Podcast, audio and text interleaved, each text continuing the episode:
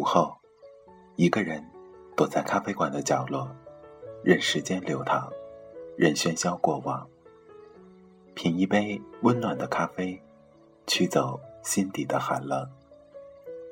在茫茫人海中，你我擦身而过，可曾记得有一个咖啡馆，我们都曾经驻足张望。这里有直达灵魂的美丽音乐。这里有难以释怀的心情故事。这里是 FM 二幺二七二午后咖啡馆，我是韩宇，我已准备好咖啡和故事，等待着，等待着您的光临。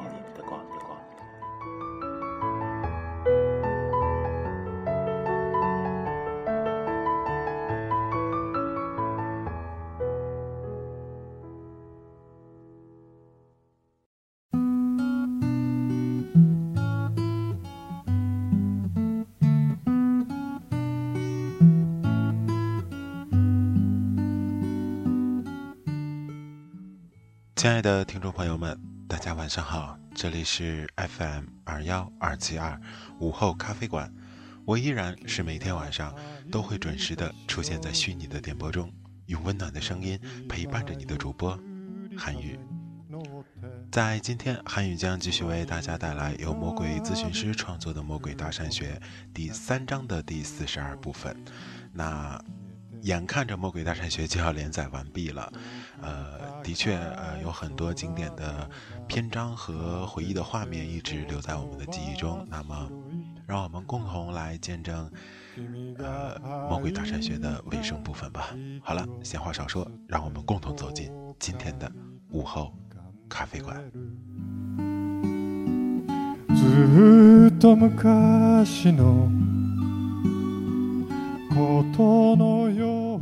四十二，如何识别女孩对你的兴趣？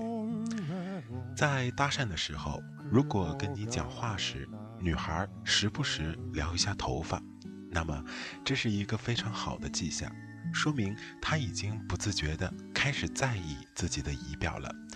不过，通常只有帅哥搭讪犯才有此待遇。像我这种只能靠内在美搭讪快十年了，也没有遇到过对我撩头发的。直到这几年组织搭讪班，身为老师去观察别人搭讪，才发现人间还有如此美好的景象。而且后续追踪基本上都顺利的一塌糊涂。不过请大家注意，只有被陌生男子用开门见山、直抒来意的方式搭讪，女孩撩头发才有此含义。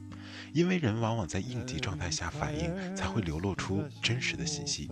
而平时中，女孩子撩头发，男士则不必自作多情。到了短信阶段，有三种程度的兴趣指标：低兴趣程度，你问什么他答什么，比如做什么呢？在上课。中度兴趣，他跟你分享自己的心情，做什么呢？在上课，困死了。高度兴趣。他还想知道你的状况，做什么呢？在上课，困死了。你呢？接下来说说约会阶段，愿意陪着你是好事儿。有车的朋友可以做这样的一个测试：路过某个地方，告诉他你要下车办点事儿，大约需要十分钟，比如去干洗店取衣服等等。问他愿意在车里等，还是陪你一起去？通常来说，对你有兴趣的女孩不会选择坐在车里等你。愿意一起散步是好事儿，比如喝完了下午茶之后该去吃饭了，一家是近一些的餐厅可以走着去，另一家是远一些的餐厅必须坐车去，看他想去哪儿。对你有兴趣的女孩会选择近近一些的餐厅。同理，吃完饭后不急于结束约会，也不想再去娱乐消费，但还愿意跟你散步聊天的女孩，往往是意思最大的。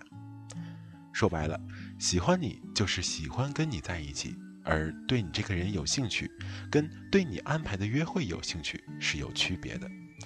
在美眉对我们还不够了解的时候，固然需要通过安排有趣的约会来争取见面机会，但是别忘了，最终还是要看美眉对我们自身是否有兴趣。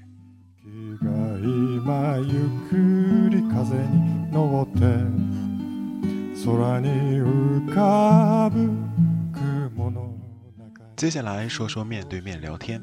约会的时候，如果一方说的很多，另一方听得积极，那么通常就是听话方是在被说话方所吸引。这个阶段，女孩认真的听你讲话是一个非常重要的好感指标。哪怕你讲的是鸡毛蒜皮的琐事，她也听得津津有味，并且有提问、有响应，这才说明她对你是有兴趣的。反过来，同样也成立。这正是我们在自己喜欢女孩面前的表现。值得注意的是。约会初期的女孩话多，只代表对你有一定的信任。但如果一直保持这个状态，并且她从不关注你的情况，就说明你可能被当作垃圾桶了。完美的约会交流应该是双向的，彼此都认真的听对方的谈话，并且积极有回应。所以，当约会到了一定阶段，我们一定要聊一些关于自己的话题，这样你才能从对方的反应中看出他对你这个人有多少兴趣。在男追女的过程中，我们由于求成心切，往往忽视了这些简单的道理，一味迎合需求，忙于制造好感，而疏于判断对方对你的兴趣状态。另外，强调一点，提问并不一定是兴趣指标，有些比较客观的女孩会这样问：“你是哪里人？做什么工作的？”这可完全跟兴趣没有关系，人家只是在做前期筛选。这时，我们要认清什么是物质女孩。女性对男人有物质要求是很正常的，多数女性会通过男人的细节来判断他够不够条件。其实这都属于委婉含蓄的女人方式，而物质女孩往往是赤裸直接的，她们采用的是男人的方式。从进化论上来看，女人只有在处于不安全的境地的时候，才会像男人一样去面对世界。所以，我们不喜欢物质女孩，其实是不喜欢没有安全感的女人。比如最近的那句广告被耻笑为名言：“我宁愿坐在宝马车里哭。”这土妞也不想想，哪个男人愿意娶个哭哭啼啼的老婆呢？所以，就如同男人应该像个男人去说话做事一样，当女人像个女人的时候，对于我们来说才是可爱的。而处于不安全感中的女人，往往会像男人的思维一样行事，比如。你是做什么工作的？和你工作时都做什么？作为男人，当然更愿意选择后一种说话方式的女人，因为前者关注的是社会角色，而后者关注的是你的状态，这就说明对你有兴趣。魔鬼约会学跟其他流派最大的区别在于注重观察对方的状态，因为培养出的好感往往是有限的，而挖掘出的好感却常常充满惊喜。在短暂的人生之中，总有一些懂得欣赏我们的人会擦肩而过，不去错过他们，才是我们最大的幸福。你说呢？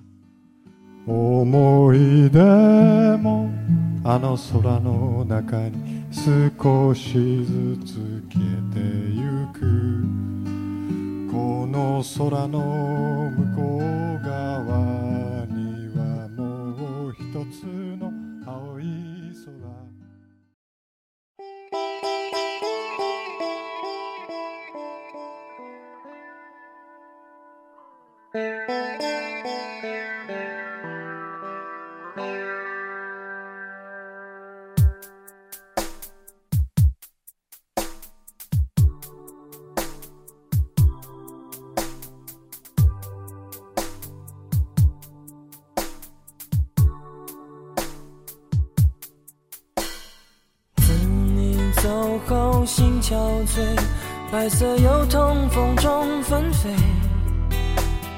落花似人有情，这个季节。河畔的风放肆拼命的吹，无端拨弄离人的眼泪，那样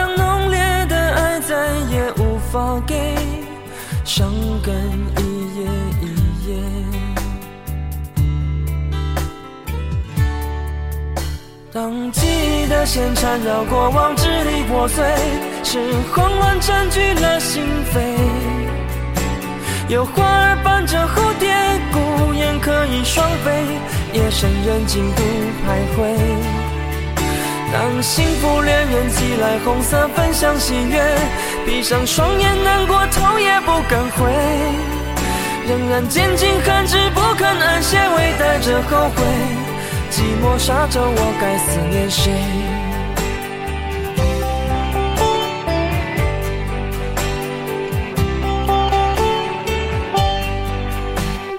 自你走后，心憔悴，白色油桐风中纷飞，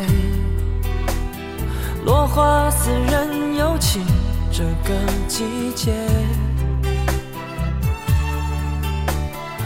河畔的风放肆拼命的吹，无端拨弄离人的眼泪，那样浓烈的爱再也无法给，伤感一夜一夜。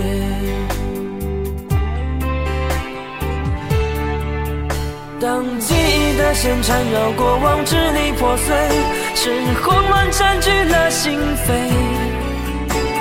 有花儿伴着蝴蝶，孤雁可以双飞，夜深人静不徘徊。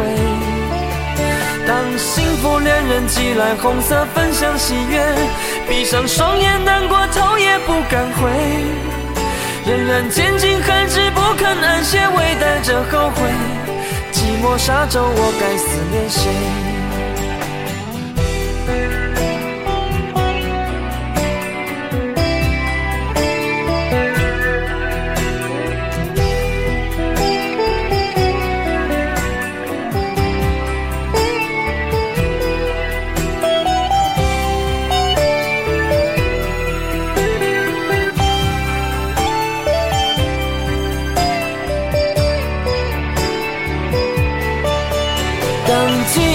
线缠绕过往，支离破碎，是慌乱占据了心扉。有花儿伴着蝴蝶，孤雁可以双飞，夜深人静独徘徊。当幸福恋人寄来红色分享喜悦，闭上双眼难过头也不敢回，仍然坚尽寒枝不肯安歇，微带着后悔。寂寞沙洲，我该思念谁？仍然坚尽寒枝不肯安歇，微带着后悔。寂寞沙洲，我该思念谁？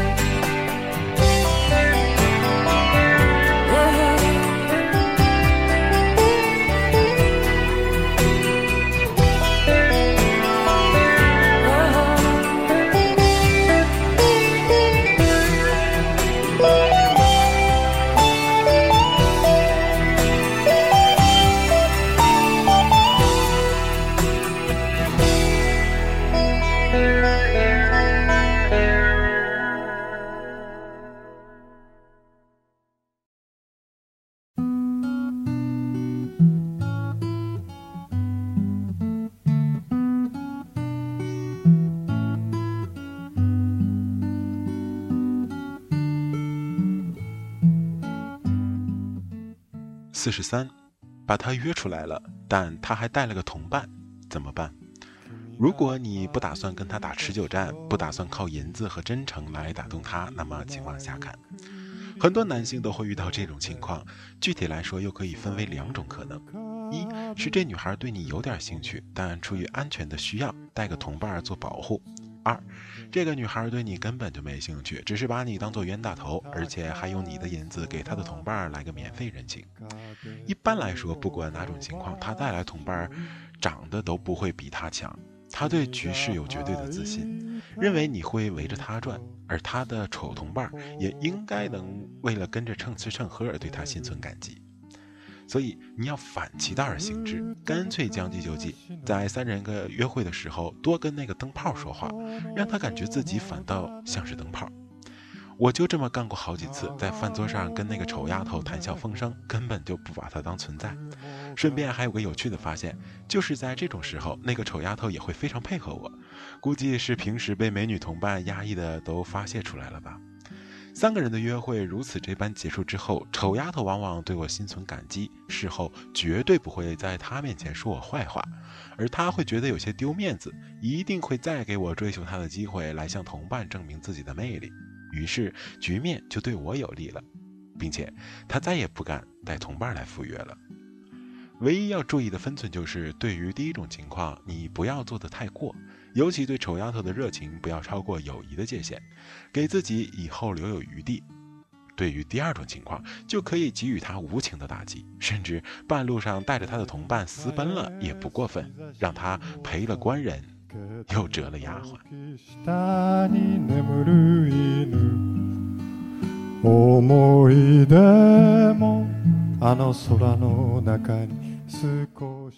四十四，慎用打压法。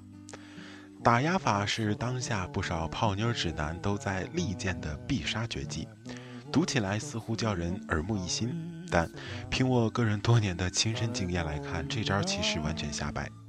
当然，我不是美眉，不能代表他们发言，可是不妨这样类比：作为男性，每个人都会有自己所擅长的事情，比如有人是游戏高手，有人是历史专家，有人是烹饪大师。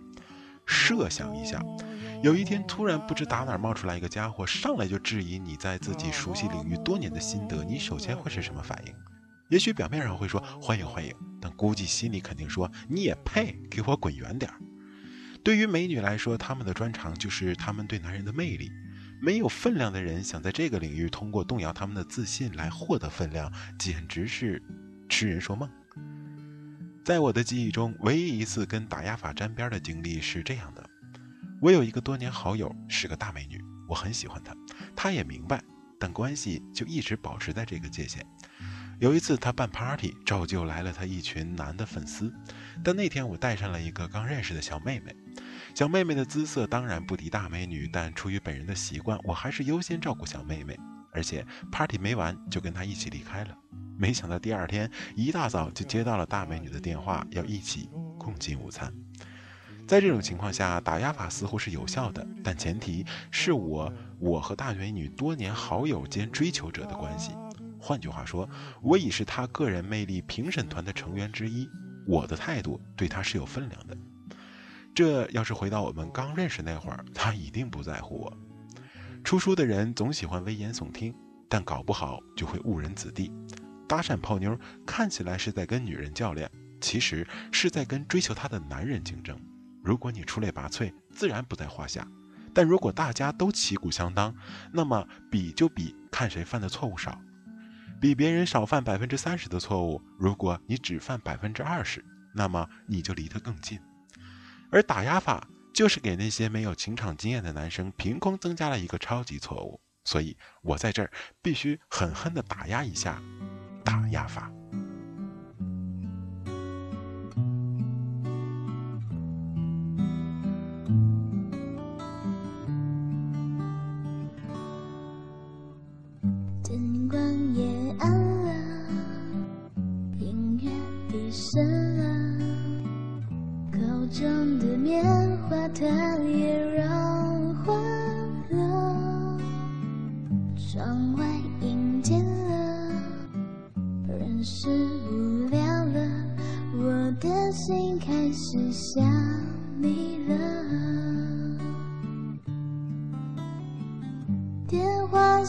记了，你要说话了，还以为你心里对我有想念。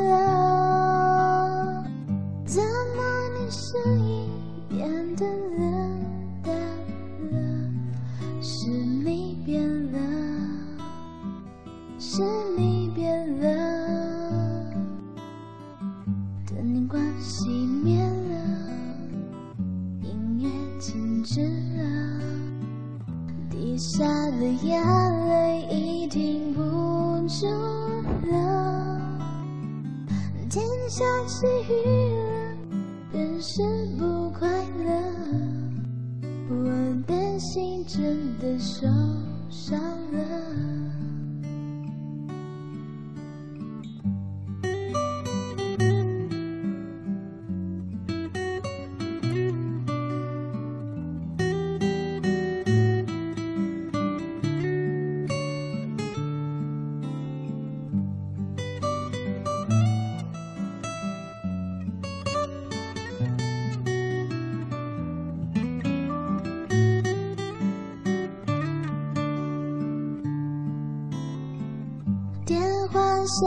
你了，你要说话了，还以为你心里的我又想你了，怎么你声